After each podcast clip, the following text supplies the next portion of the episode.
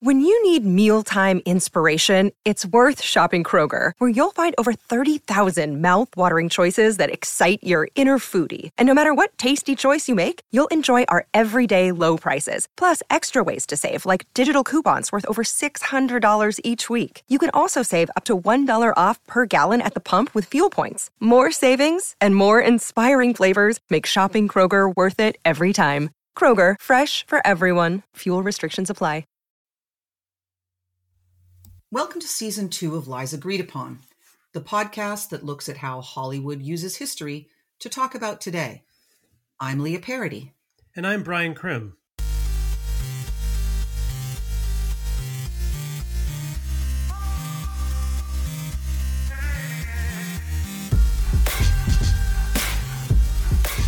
Here in our final episode of the season, we're returning to one of the classics in the spring of 1917, a revolution began in Russia with the mutiny of starving, poorly armed, and poorly clothed soldiers at the front. By the fall, a moderate revolution had given way to a radical revolution.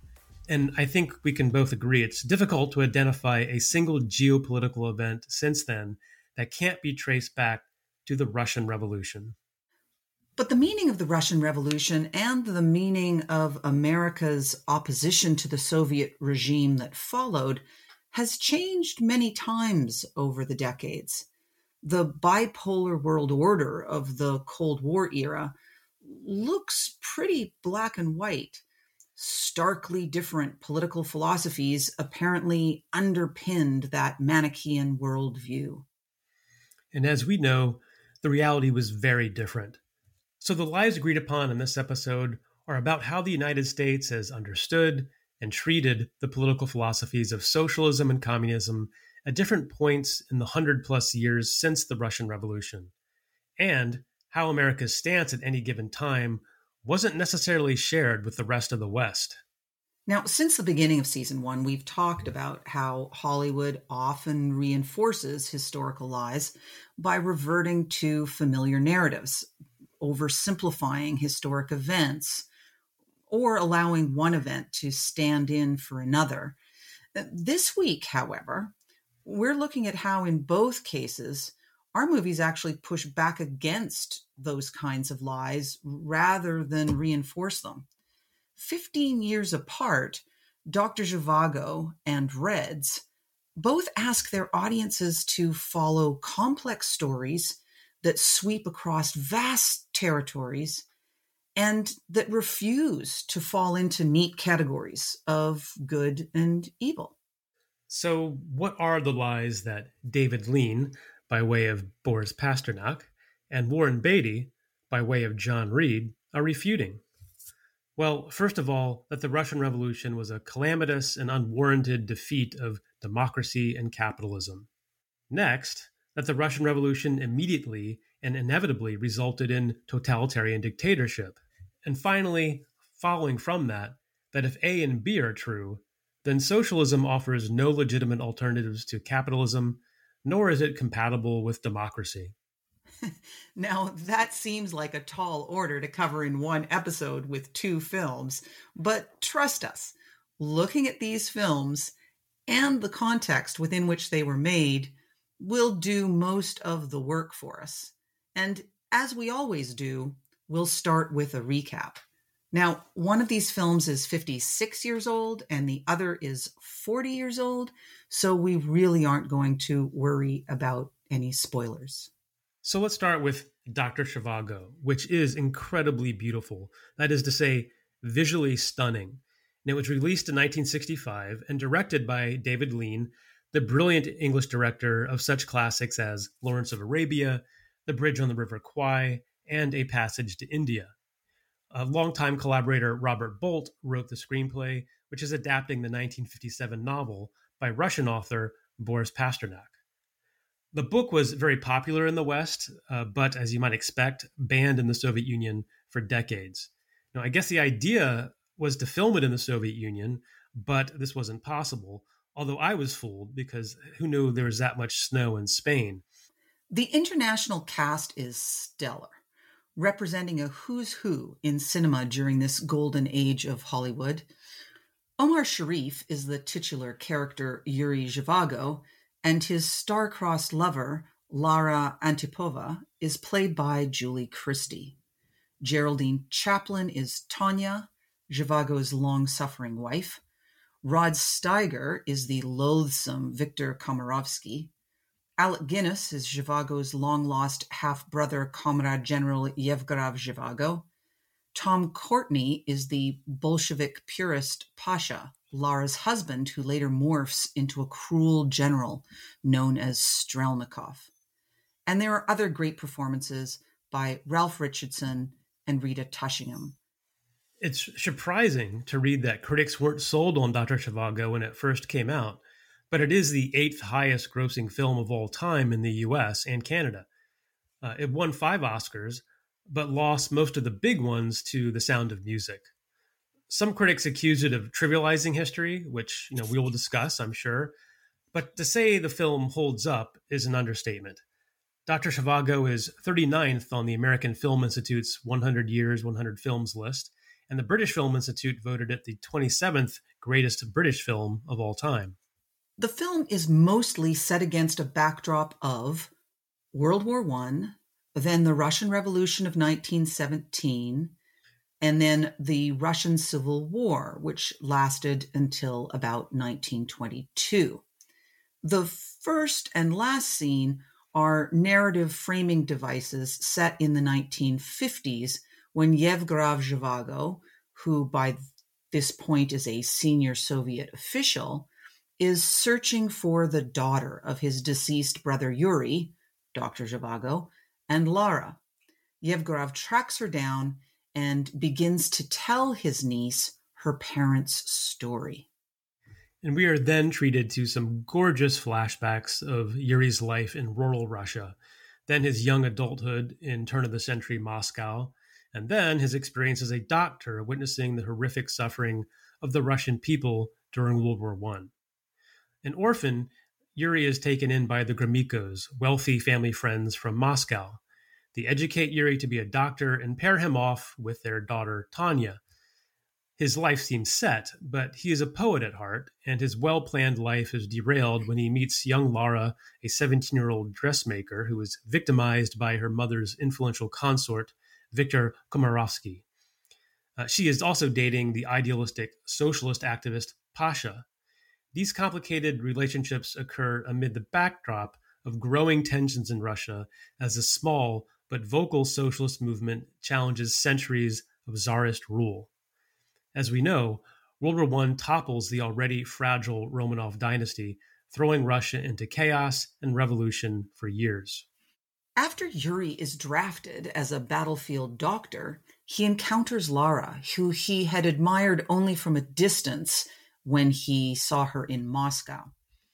After Pasha had joined the war, she volunteered as a nurse.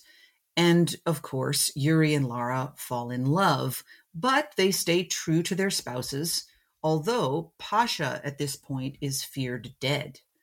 News of Lenin's return, the Tsar's abdication, the provisional governments, all of these seem very distant at first, but that will change dramatically. Yes, it does change when Yuri returns to now revolutionary Moscow. The Gromeko mansion is commandeered by the party, and the family lives in one room. Yuri is a romantic humanist, and he is drawn to the ideals of the revolutionaries. But his proletariat neighbors and the increasingly intolerant and radical Bolshevik elite only see the family's privilege and wealth. Yuri's half brother, Yevgraf, visits and warns Yuri to take the family to their dacha and wait out the chaos and violence in the countryside. They pack up and go on an amazing train ride, again, visually beautiful, punctuated by the violence of the Civil War. At one point along the journey, Yuri meets Pasha, Lara's husband, who is now Strelnikov, one of the leaders of the Bolshevik forces, who declares that Lara is better off thinking that he's dead. And we're going to play the clip of Yuri meeting Strelnikov because it gives you a sense of why Yuri's simple humanism is suddenly dangerous during the paranoid radical phase of the revolution. Commander, I'm not a white agent. No, I don't think you are. All right, Collier. Thank you, comrades. Sit down, Doctor. Take it. It's not as silly as it seems. There have been one or two attempts. Are you the poet? Yes? I used to admire your poetry. Thank you. I shouldn't admire it now.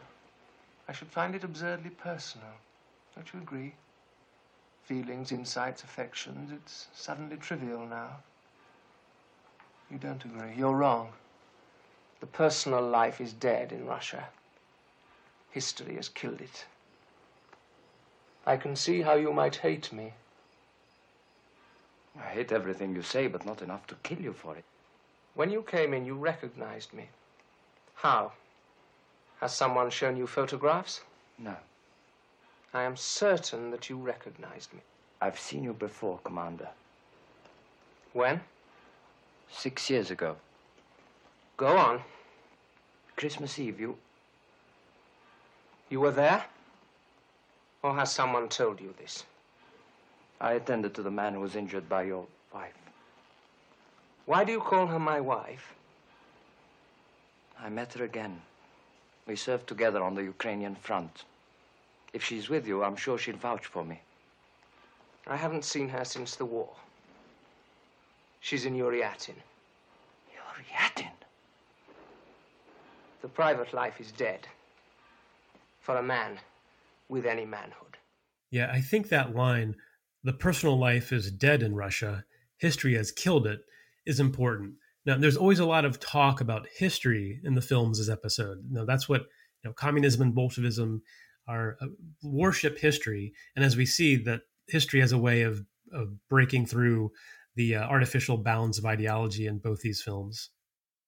At the end of this epic train journey, Yuri and his family settle down in the cottage next door to the giant dacha. Uh, and then Yuri begins to travel into the local town where, as if by fate, he meets Lara. And be- they begin a passionate love affair that is then interrupted by the civil war that emerges out of the revolution. Yuri is kidnapped for two years and forced back into service as a doctor. Horrified by what he sees, he deserts and eventually finds that his family has fled to Paris. He's relieved that they're safe and also that he can now return to Lara. But their pasts catch up to them when Victor shows up to warn them that they are both in danger. Lara for being Strelnikov's widow, because Strelnikov is now on the enemy list, a clear case of the revolution eating their own, and Yuri because of his poetry, which was once deemed idealistic and populist, but is now too bourgeois and personal. They are forced to split up, but Lara is pregnant. The tragic story ends years later when Yuri dies of a heart attack after running to try and catch Lara when he sees her on a Moscow street, not unlike the first time he saw her decades earlier. We also learn Lara perishes in a Stalinist gulag. The final scene takes us back to Yevgraf speaking with their daughter, his niece, Tanya, who may have no memory of her parents, but seems to have Yuri's artistic spirit. Released 16 years later, Reds is also the story of a man and a woman who were sympathetic to the revolution, but became casualties of its radical phase. Another three and a half hour long epic drama, Reds covers the lives and careers of journalists and writers John Reed and Louise Bryant. Reed was an avowed communist activist and author of the amazing first hand account of the Russian Revolution, 10 Days That Shook the World. Reds is Warren Beatty's baby. He co wrote it, produced it, directed it, and he stars in it, along with pretty much every other great actor he knew at the time. Beatty won the Academy Award for Best Director, but Reds lost the Best Film Award to Chariots of Fire. A number of cast members, Beatty included, were nominated for acting awards, but only Maureen Stapleton won for her role as anarchist political philosopher and writer Emma Goldman. And let's just, you know, look in all at this cast. Know, we can imagine Beatty just calling up his buddies and saying, "Hey, want to make this movie with me?" So, so Beatty is John Reed, but I found that Diane Keaton's Louise Bryant stole the film as Reed's companion and eventually wife. Uh, the character evolved into a fiercely independent talent in her own right. Uh, we have Jack Nicholson as playwright Eugene O'Neill, Edward Herrmann, Richard Gilmore, or FDR, if you prefer that reference himself, as writer and activist Max Eastman. We mentioned Maureen Stapleton as Emma Goldman. Jerzy Kosinski, the author of Being There, which had just been adapted brilliantly for the screen by Hal Ashby a couple of years earlier, plays one of the original Bolsheviks and Lenin associate Grigory Zinoviev. There are some other noteworthy appearances by young Paul Sorvino, young M. Emmett Walsh, George Plimpton, and William Daniels, who was John Adams in 1776, if you remember, but here plays a leader of the American Communist Party. Even Gene Hackman plays a cantankerous New York publisher for about 30 seconds. Like we said, it's a who's who of Warren Beatty's Rolodex. Most effective, though, really, are the appearances of real life witnesses to the era and to the lives of Reed and Bryant. Their memories of the events on screen are interspersed throughout the film, and it's really a brilliant idea of Beatty's, uh, and probably one of the things that that got him that Best Directing Oscar. Uh, it lends the story some real authenticity and immediacy. Some of the some of the witnesses also are people that that um, are quite well known. Uh, radical writer and activist Scott Nearing, suffragist Dorothy Frooks, Roger Baldwin, one of the founders of the ACLU, and writer Henry Miller. I even caught comic actor George Jessel, if you can believe that. Right. The point of the interviews is to highlight just how dynamic and close knit the community of artists and activists living in Greenwich Village was in the 1910s and 20s.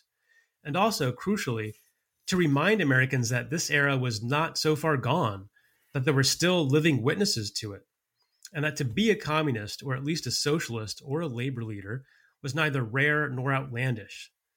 Uh, 1917 was a moment when liberal democracy was really only just getting started in many countries and was still in the future for others. Reds begins in Portland, Oregon in 1915, where we meet Louise Bryant suffocating in a bourgeois marriage. She's an artist, a writer, uh, wants to be a journalist, but her ambitions are thwarted so far from the action. John Reed, a socialist journalist, comes around to preach an anti war message and encourages Louise to come to New York, and she takes him up on it. But she gets dropped into this intimidating world of more accomplished figures feeding off of each other's talent. And initially, she's seen as just another Reed conquest. And so it takes a bit for Louise to to fight to establish her own voice and become more of Reed's equal than simply a consort. As Reed gets drawn further into anti-war activism and socialist party politics, Bryant has an affair with Eugene O'Neill, played memorably by Jack Nicholson in an understated performance. Um, and she gains uh, confidence in her own work. When the U.S. gets into the war, Louise travels to France and becomes a war correspondent, while Reed remains in the United States. Uh, Reed comes looking for her eventually and convinces her to go with him to Moscow and report on the revolution they have all been hoping for. And we get a great montage uh, of them in Russia reporting on the revolution that that really illustrates and captures the intoxication of the moment what you're hearing in this clip is is them uh, in voiceover reading the dispatches that they are frantically writing for whatever papers back in the United States that will take their copy. In the streets, the talk is of peace and bread, neither of which Kerensky has provided. Everybody knows that something is going to happen, but nobody knows just what. Petrograd does not sleep. At night, the arguments grow louder, the crowds Nobody thicker. is satisfied with Kerensky. The far right wants a strong man, the far left wants peace. Everyone waits to see what the Bolsheviks will do. It is do. not easy to write fairly about the Bolshevik leader Lenin. He is absorbed, cold, impatient of interruption. Mr. Zinoviev, do you still feel that the timing is wrong for a Bolshevik insurrection? I interviewed Zinoviev at Smolny. He'd been in hiding with Lenin. Has another whole decade less than a day. His style is still that of a man in hiding. We heard Trotsky speak at Smolny. If Lenin represents thought, Trotsky represents action. He is essentially an agitator. Smolny was packed. At one point, someone on the platform asked the comrades not to smoke, and everybody, including the smokers, took up the cry, don't smoke, comrades, and then they went on smoking. At the smoking. point, Trotsky said we are trying to avoid insurrection, but if the Kerensky government attacks us, we shall answer blow by blow. The audience broke into wild cheers. Yeah, and I think you can you can tell, unlike the journalists we discussed in earlier episodes, Reed and Bryant see their journalism as having a very specific and necessary political agenda. But Reed, who's one of the few Americans in the country at the time, is more than just a journalist here. He becomes part of the revolution, speaking at rallies, preaching U.S. worker solidarity with the new regime. And as we watch the Kerensky government fall apart and the Bolsheviks rise, we also see Reed hobnobbing with Lenin and Trotsky. But he's still an American following an American agenda. And so he's about getting the Comintern, newly formed, to sign off on his pet project, which is the recognition and therefore validation of the breakaway Communist Labor Party of America. Louise Bryant is back in the US, facing the wrath of a government pushing the post World War I Red Scare pretty hard. Reed is already charged with sedition, and Louise is suspected of it as well. Congress clearly doesn't understand the Bolshevik Revolution and calls Louise forward to testify, both because she was a witness, but also because they want to silence and intimidate any socialist voices. So there's a great clip we have that is the exchange between Louise Bryant and some senators at a hearing that is really supposed to be just you know what's happening in Russia, but clearly you can see it's it's a also an attack and an, uh, on Louise and those who might have some sympathy for socialist politics anywhere in the world. Are you a Christian? I was christened in the Catholic Church. Well, are you a Christian now? I suppose I am. Do you believe in our Lord Jesus Christ? I believe in the teachings of Christ. Am I being tried for witchcraft? Miss Bryant, tell me, are there no decent, God fearing Christians among the Bolsheviks? Does one have to be God fearing and Christian to be decent? Senator, the Bolsheviks believe that it's religion, particularly Christianity, that's kept the Russian people back for so many centuries. Miss If any of you'd ever been to Russia and seen the peasants, you might think they had a point. On the subject of decency, Senator, the Bolsheviks took power with the slogan An End to the War. Within six months, they made good their promise to the Russian people.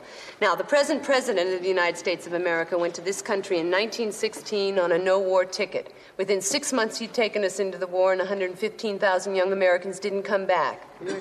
That's how decent, God fearing Christians behave. Give me atheists any time.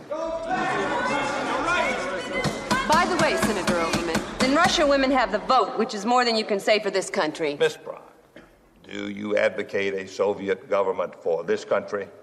No, in this country, I don't think it would work. And she's right on a number of fronts, but particularly about how ludicrous it is to imagine that a Soviet style government is going to somehow pop up and work in the United States of America. Yes, this is something that Reed himself never quite disbelieves. Uh, he does go back to Russia and tries to represent American communists, but as we noted, winds up staying and working for the new propaganda department. Reed is also struggling with a kidney ailment that is progressively getting worse. And if you want to get a sense of just how unhinged Reed has become, adopting some of the worst parts of the Bolshevik platform, consider this argument with his friend, Emma Goldman. She also goes to Russia hoping to see a glorious revolution unfold, but the Civil War and its aftermath, uh, she notes, empowers the violent and, impress- and oppressive elements over any idealists. If Bolshevism means the peasants taking the land, the workers taking the factories, Russia's one place where there's no Bolshevism. The Soviets have no more local autonomy. The central state has all the power. All the power is in the hands of a few men, and they are destroying the revolution. They are destroying any hope of real communism in Russia. My understanding of revolution is not a continual extermination of political dissenters. And I want no part of it. Every single newspaper's been shut down or taken over by the party. Anyone even vaguely suspected of being a counter revolutionary can be taken out and shot without a trial. Where does that end? Is any nightmare justifiable in the name of defense against counter revolution? You sound like you're a little confused by the revolution in action, E.G. Up to now, you've only dealt with it in theory. What did you think this thing was going to be? A revolution by consensus where we all sat down and agreed over a cup of coffee? Nothing works. Four million people died last year, not from fighting a war. They died from starvation and typhus in a militaristic police state that suppresses freedom and human rights where nothing works. They died because of a French, British, and American blockade that cut off all food and medical supplies, and because counter revolutionaries have sabotaged the factories and the railroads and the telephones, and because the people, the poor, ignorant, superstitious, illiterate people, are trying to run things themselves, just as you always said that they should, but they don't know how to run them yet. Did you really think things were going to work right away? Did you really expect social transformation to be anything other than a murderous process? It's a war, E.G., and we got to fight it like we fight a war with discipline, with terror, with firing squads, or we just give it up. As harsh as Reed sounds there, he actually is kind of right. I mean, the Bolshevik Revolution is not what anyone planned for, but it happened the way it happened. It can only work with an enormous body count. And Reds is interesting in part because it really shows how disconnected Greenwich Village activism can be from the reality of a revolution as complex and violent as the Bolshevik takeover of a backwards agrarian empire.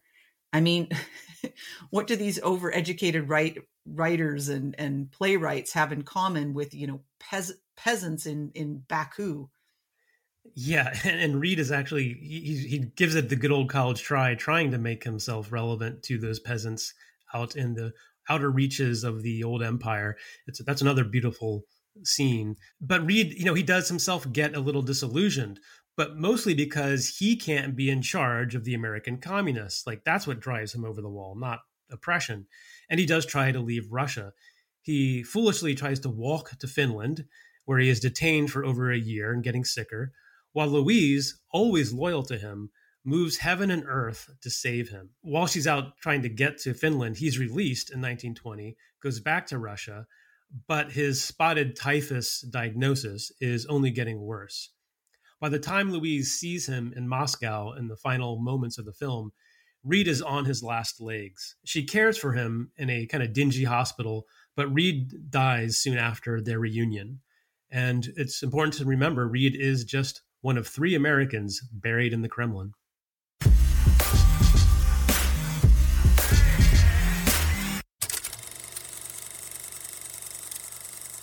Some Americans today are obsessed with the apparent threat of socialism. This hysteria, ironically, has actually increased since the collapse of the Eastern Bloc rather than decreased. So it's really interesting to watch these two movies, both made during particularly hot phases of the Cold War.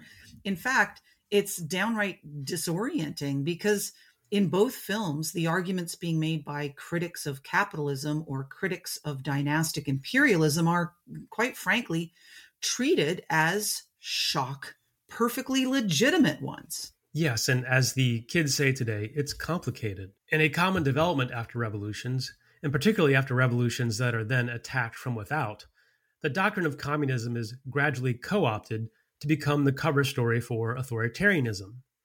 The goals of the revolution, an end to private property and the control of the means of production by the proletariat, are replaced by a regime that claims to act on behalf of the of revolutionary ideals, but in an emergency capacity. Socialism, which seeks to create a more just and equitable distribution of wealth and greater control of the means of production by the people, but through democratic processes, is on the same spectrum as classic communist ideology, but it isn't the same. And this is a really important thing to note because social democracy in varying forms actually took firm root in the democracies of the West in the 20th century except the United States. And this is what takes us back to our films. They are both a product of writers and directors who possess a particularly common worldview in most of the West that there are complex variations and versions of socialist and communist philosophy. And as a political and economic philosophy, it can coexist with democracy. But, you know, mainstream American Cold War culture, and certainly even more so since then, it just wasn't and isn't interested in parsing those details. So, how did these movies get made? And what was going on at the time? As always, we want to locate our films in their historical moment so that we can better understand the choices that were made. Well, Pasternak's novel was published in 1957 after being banned from publication in the Soviet Union. Always up for making political statements while claiming they are apolitical, the Nobel Committee promptly bestowed the Nobel Prize for Literature on Pasternak in 1958.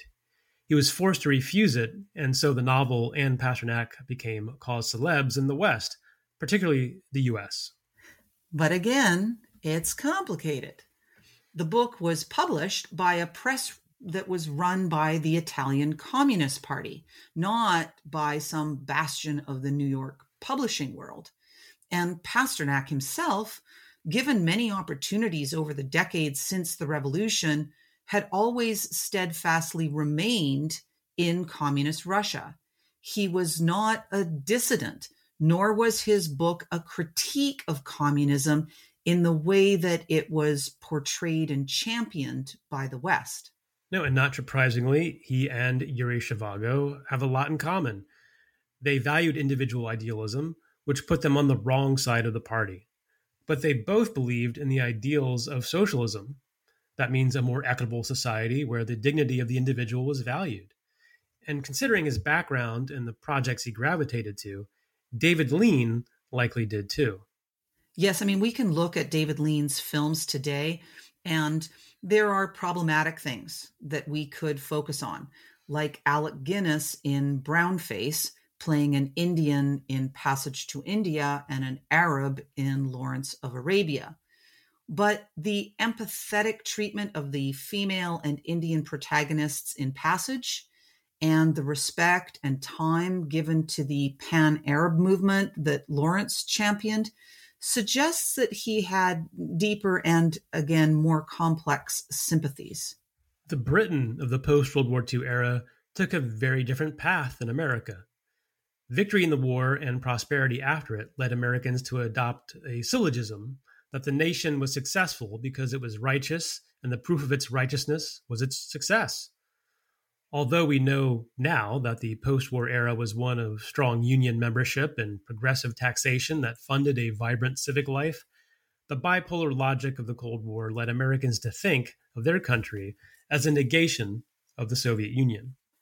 Exactly. And then Britain, on the other hand, responded to the destruction of the war with a commitment to a cradle to grave social welfare system. Immediately after the war, under the new Labor government, the nation took action based on a report written by Sir William Beveridge in 1942. Here we have him explaining the findings of his report and the recommendations of how the country should proceed in the post war era. As the result of much intensive study into questions of social security, Sir William Beveridge is the recognized authority on present day and post war problems. Following upon the publication of his report, Sir William summarizes the points of his plan. The security plan in my report has three sides to it. First, an all in scheme of social insurance, providing for all citizens and their families all the cash benefits needed for security. The benefits are to be adequate in amount and to last as long as the need lasts. Second, a scheme of children's allowances to be paid both when the responsible parent is earning and when he is not earning. Third, an all-in scheme of medical treatment of all kinds for all citizens. The national minimum is a peculiarly British idea.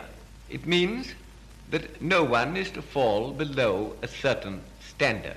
It leaves everyone free to spend his income above that standard as he will. It preserves the maximum of individual freedom and responsibility that is consistent with the abolition of want. And this sort of cradle to grave welfare state was common on the European continent, generally speaking. So, what we see in David Lean being attracted to Pasternak's story is a sympathy for the ideals that drove the Russian Revolution and a fascination for the possibilities of good and evil on all sides of an incredibly complicated revolutionary era. Yeah, and Warren Beatty was never afraid to splash his political and social views onto the screen. And he definitely used his talents and his uh, emerging gravitas in the service of a film that most Americans would likely go out of their way to avoid if it were not for the amazing cast he put together. I mean, we have to remember that this is the Warren Beatty of uh, shampoo right but here he is in the in the later years of the 1970s obviously putting this you know creating this baby of his and then finally having it um, uh, released months into the reagan presidency a true watershed moment in american politics politics that um, that represent an escalation in the cold war so a biopic about an avowed American communist who's buried at the Kremlin is uh, definitely a statement film, uh, no doubt, and particularly coming from someone like Warren Beatty. Yes, and we have to say Warren Beatty, you know, did not come up with this on his own. Uh, Reds was based on a book written by a pioneer in the field of film and history, Robert Rosenstone. Rosenstone wrote John Reed, Romantic Revolutionary, in 1975, and he served as a historical consultant for Beatty on Reds. Using this experience um, working on a film set, Rosenstone began to advocate that historians take the moving image as a source seriously, and that in turn, filmmakers take historians seriously. So in 1989, um, Rosenstone was asked to create a film section for the American Historical Association, which is notoriously conservative. Uh, so it was a big victory. He really is a pioneer in this field. So anyone interested in the discipline of film and history, of which we are contributing, I hope, start with Robert Rosenstone's History on Film, Film on History, where he uses Reds as a case study on how to merge really the scholarship that historians do with what Hollywood does.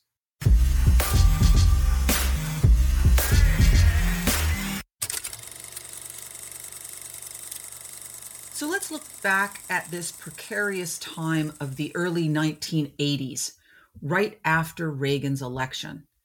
At this point, we are decades into the Cold War.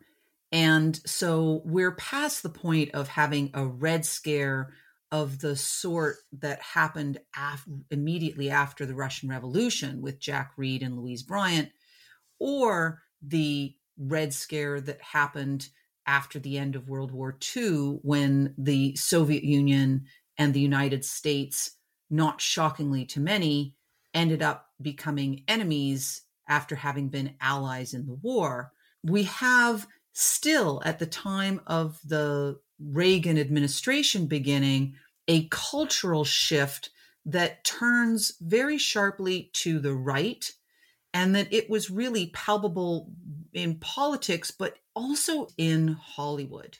After all, Hollywood is about pandering to whatever are the social mores of an era and the Reagan Revolution seemed to really have the upper hand. Remember that this is the era of the Arnold Schwarzenegger films and Sylvester Stallone and Chuck Norris. This is when we've got movies about killing commies, refighting Vietnam and winning, unrepentant nationalism, evil empire rhetoric, Hollywood didn't care what its politics were as long as the box office was happy. Yeah, and it even drills down a little further. And on television, the small screen, you had you know the the really popular series Family Ties that signaled the social idealism of the 60s was giving way. You know, you have the the hippie parents raising Alex P. Keaton, young Republican, and he was beloved. And of course, President Reagan, who cooperated with McCarthy during the second Red Scare and his role as a president of the Screen Actors Guild, um, was signaling the end of 60s idealism, even while the 60s were still ongoing. Yeah, let's uh, refresh our memories, at least for some of us old enough to actually remember this as opposed to hearing it for the first time, to get a sense of the cultural zeitgeist by playing a bit of Reagan's Evil Empire speech. Yes, let us pray for the salvation of all of those who live in that totalitarian darkness. Pray they will discover the joy of knowing God. But until they do, let us be aware that while they preach the supremacy of the state, declare its omnipotence over individual man, and predict its eventual domination of all peoples on the earth, they are the focus of evil in the modern world. Well, because these quiet men do not raise their voices, because they sometimes speak in soothing tones of brotherhood and peace, because like other dictators before them, they're always making their final territorial demand, some would have us accept them at their word and accommodate ourselves to their aggressive impulses. But if history teaches anything, it teaches that simple minded appeasement or wishful thinking about our adversaries is folly. It means the betrayal of our past, the squandering of our freedom. So I urge you to speak out against those who would place the United States in a position of military and moral inferiority. So, in your discussions of the nuclear freeze proposals, I urge you to beware the temptation of pride, the temptation of blithely declaring yourselves above it all, and label both sides equally at fault, to ignore the facts of history and the aggressive impulses of an evil empire, to simply call the arms race a giant misunderstanding, and thereby remove yourself from the struggle between right and wrong and good and evil. Yes, I mean it's it's the focus of evil in the modern world. So Hollywood's going to run with that. But Reds, uh, as we've shown, gives you the whole spectrum. The idealism behind the revolution was genuine and, given the regime it overthrew, warranted. But Reds also shows the brutality and oppression resulting from the Civil War, mass starvation, and what happens when outside forces try to destroy a revolution in the cradle.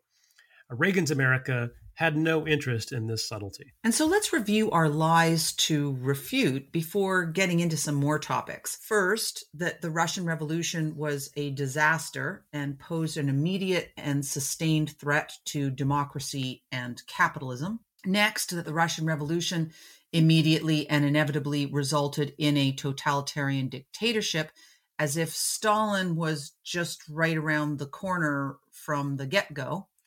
And finally, following from that, that if lies one and two are true, then socialism offers no legitimate alternatives to capitalism, nor is it compatible with democracy.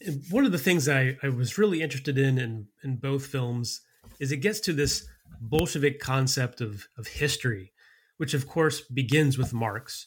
Now, history as a force that basically replaces God Communism will conquer history, and every temporary setback or tragedy, even monumental loss of life, can be forgiven if it moves history along the correct path. And you see that idea play out differently in both films, but it certainly connects them. Yeah, I mean that that whole um, sequence in Doctor Zhivago, where we see the impact of the revolution on all of these villages that the train is passing by as Yuri and his fa- family are heading to the dacha, it both reinforces how miserable these peasants' lives were before the revolution, and then also illustrates just how much upheaval there is as a result of the revolution. We sort of get both of those in this in this journey,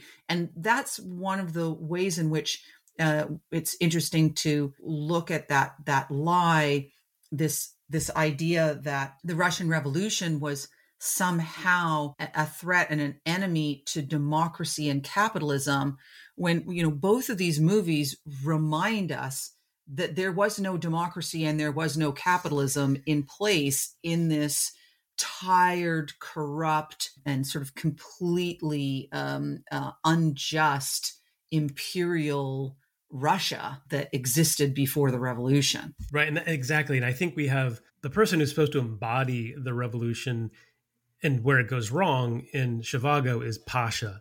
You know, he's he starts out kind of severe, but he's an idealist, and you, you don't quite um, maybe not you don't like him, but you can maybe respect his his uh, his idealism. But then he evolves into this this horrible general character, and when he's speaking with um, Zhivago, and he, he notes that he he just kind of admits, yeah, we massacred the wrong town.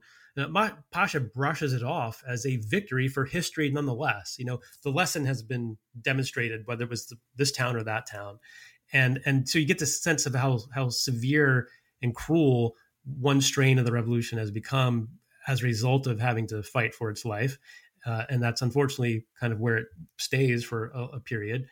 And then another side of that concept of history mattering more than anything else is comes at the beginning when Alec Guinness is speaking to this engineer that is employing uh, Tanya, and uh, he's complaining about needing more machines instead of just using human labor, and uh, that that would make things go faster.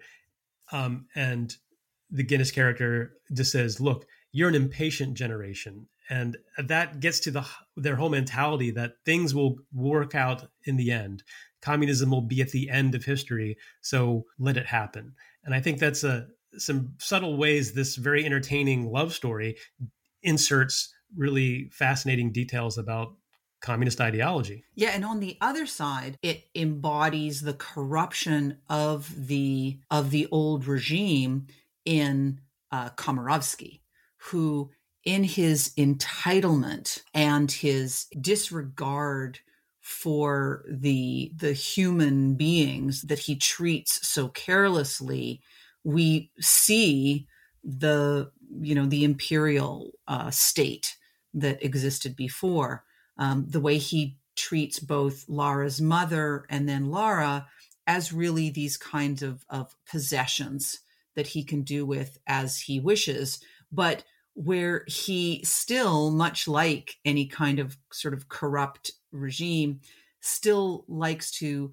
imagine for himself that he's somehow loved. And so, you know, I'm sure this is coming out of Pasternak's novel, but the uh, Komarovsky character really does this a, a great job of kind of embodying the corruption and delusion of the old regime. Yeah, he's also very much proof that that there are some people who will survive any circumstance and the rotten apples will float to the top and he is exactly that. And any bureaucracy you'll find people like Komarovsky and he's proof of that as well. Um, in reds you know reed kind of conflates history with his making with making his own mark in on history. Uh, he will abandon Louise and even the revolution at one point when the Comintern refuses his request to lead the American communists. And he just walks off to Finland because they're not giving in to him um, Louise, Emma Goldman, and some other American activists know that history is contingent, which is why Louise can tell Congress that Bolshevism in an American context makes no sense. But at the same time, uh, as many of the witnesses on the screen do, these real life people that are in the film, the, it was perfectly reasonable and rational to try and find a different version of social justice in the United States. Yeah, I'd like to talk for a minute more about those those um, real life people that that he inserts there. I think it really is brilliant in you know 1980 America to have these people that really reinforce the notion that this was not so long ago. The United States in the early decades of the 20th century uh, and then certainly going into the crisis of the depression it, there were a lot of people who really couldn't easily see that liberal democracy was going to be the answer to the problems of the the poor and the disenfranchised and and there's also some some British uh, uh, um, talking heads here as well. So this this idea that that these communities and these people across many nations found many of these ideas quite reasonable. Right, and even though it's this moment of of a Reagan revolution, and there really was a revolution, we have to, where we also have to remember that many many blue collar workers voted for him, it reminds you that there's still a powerful strain of labor activism in the United States. And these were some of the originators of it, uh, and that they were still alive. And yes, they they've lived through you know much, and you can tell through on their faces that they have. But it, it's such a it, it was great to go back and watch the film and and be reminded of that because it's so hard to imagine no matter whether it's a Democratic or Republican president these days, that there used to be a thing called organized labor that could promote social change and ensure the values of, of workers were respected and protected, because that's certainly not the case no matter the administration in the last uh, generation, you could say. And and actually, that would a really good point to kind of tie this historical moment with the historical moment within which uh, David Lean is choosing to make Dr. Zhivago is that in the mid 60s in uh, in Britain, the the promise of that social welfare state really seems to be being realized because the affluence of you know the the the swinging 60s the emergence out of the era of of um, austerity and um, sacrifice with rationing and all of these things that continued.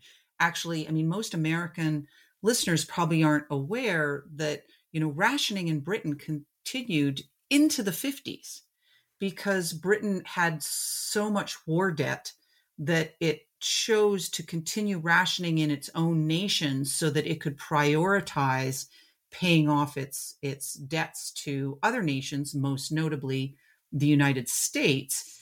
And so um, there is this this pent up uh, affluence where people are earning good money, unions are strong, everybody's employed, but they actually don't have a lot to spend their money on until the 60s. And then the uh, economy sort of is or the late 50s and the economy is sort of exploding. So the the britain of you know the beatles and the stones and carnaby street and uh, you know all of this this kind of cool britannia of the 60s is a testament to the success of the social welfare state. And so this movie that is kind of unproblematically sympathetic not to the totalitarian regime that eventually emerges in Russia, but to the socialist promise.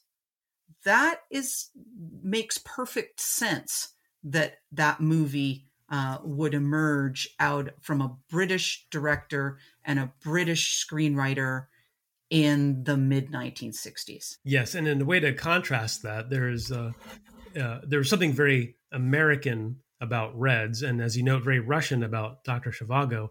But let's start with Reds because it is you know a different sentimentality than than Zhivago. Because in Reds, the hero is a man who believes he can shape history, that you know he can do anything, and he will be welcome a welcome and valuable addition to the cause. And as viewers, we are at the center of the struggle for the soul of the Bolshevik Party, but through his eyes. Um, and we see that John Reed believes he was vital to the course of the Russian Revolution, to the shape of communism in America, and and that is, I think, very American and individualistic.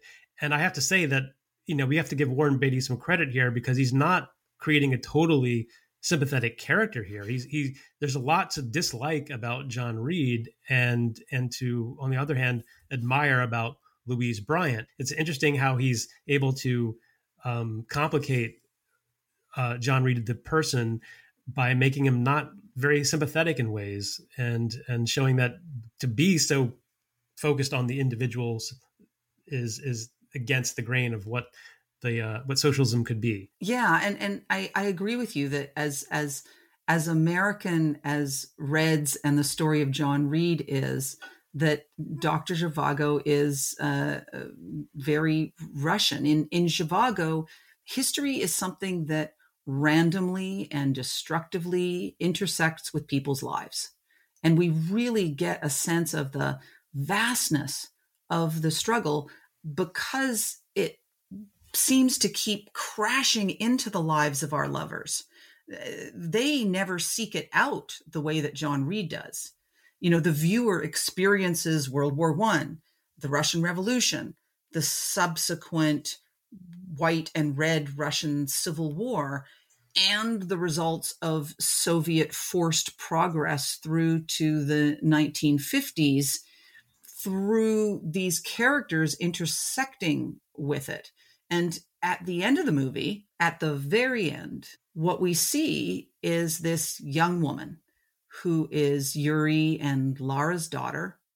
And the last shot is her dwarfed by this monumental dam that she works at as she walks away with a balalaika, much like her father had, slung over her shoulder.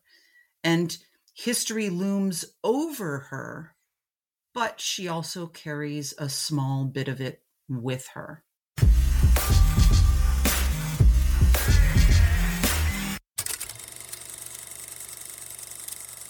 So this will be our, our last recommendations for the season as well. And what can we say? These are both very beautiful, important, gorgeous films to watch in different ways. Wonderful acting.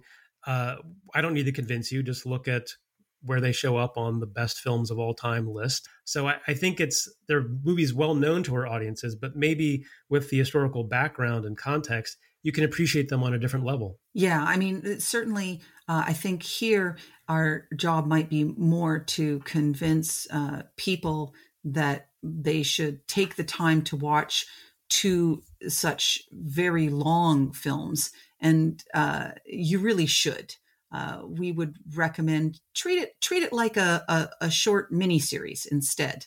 Uh, watch it in installments. Uh, but both of these, and uh, uh, I would say probably just because I've got a soft spot in my heart for it, but particularly Dr. Zhivago, because it is just so beautiful. Uh, it's such a beautiful movie to to look at, and so we interestingly end with two films about a a, a brutal uh, revolution and its aftermath by saying that the two movies about it are beautiful to look at and warrant your uh, attention. So I guess this is it for season two, Brian. Yes, I can safely guarantee there'll be a season three, but we're not going to tell you when or what it's going to be. you have to wait and find out. But thank you for joining us again for this season of episodes. Uh, and we hope that you've enjoyed listening to them as much as we've enjoyed making them.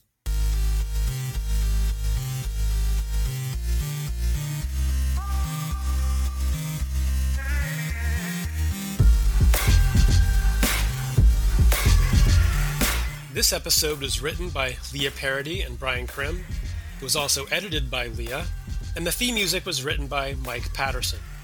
Check out our website, liesagreedupon.com, for more on each episode, including clips and links to the films discussed. Be sure to subscribe to get this excellent free content in your inbox. You can also follow us on Twitter at Lies Agreed Upon. That's at lies underscore upon.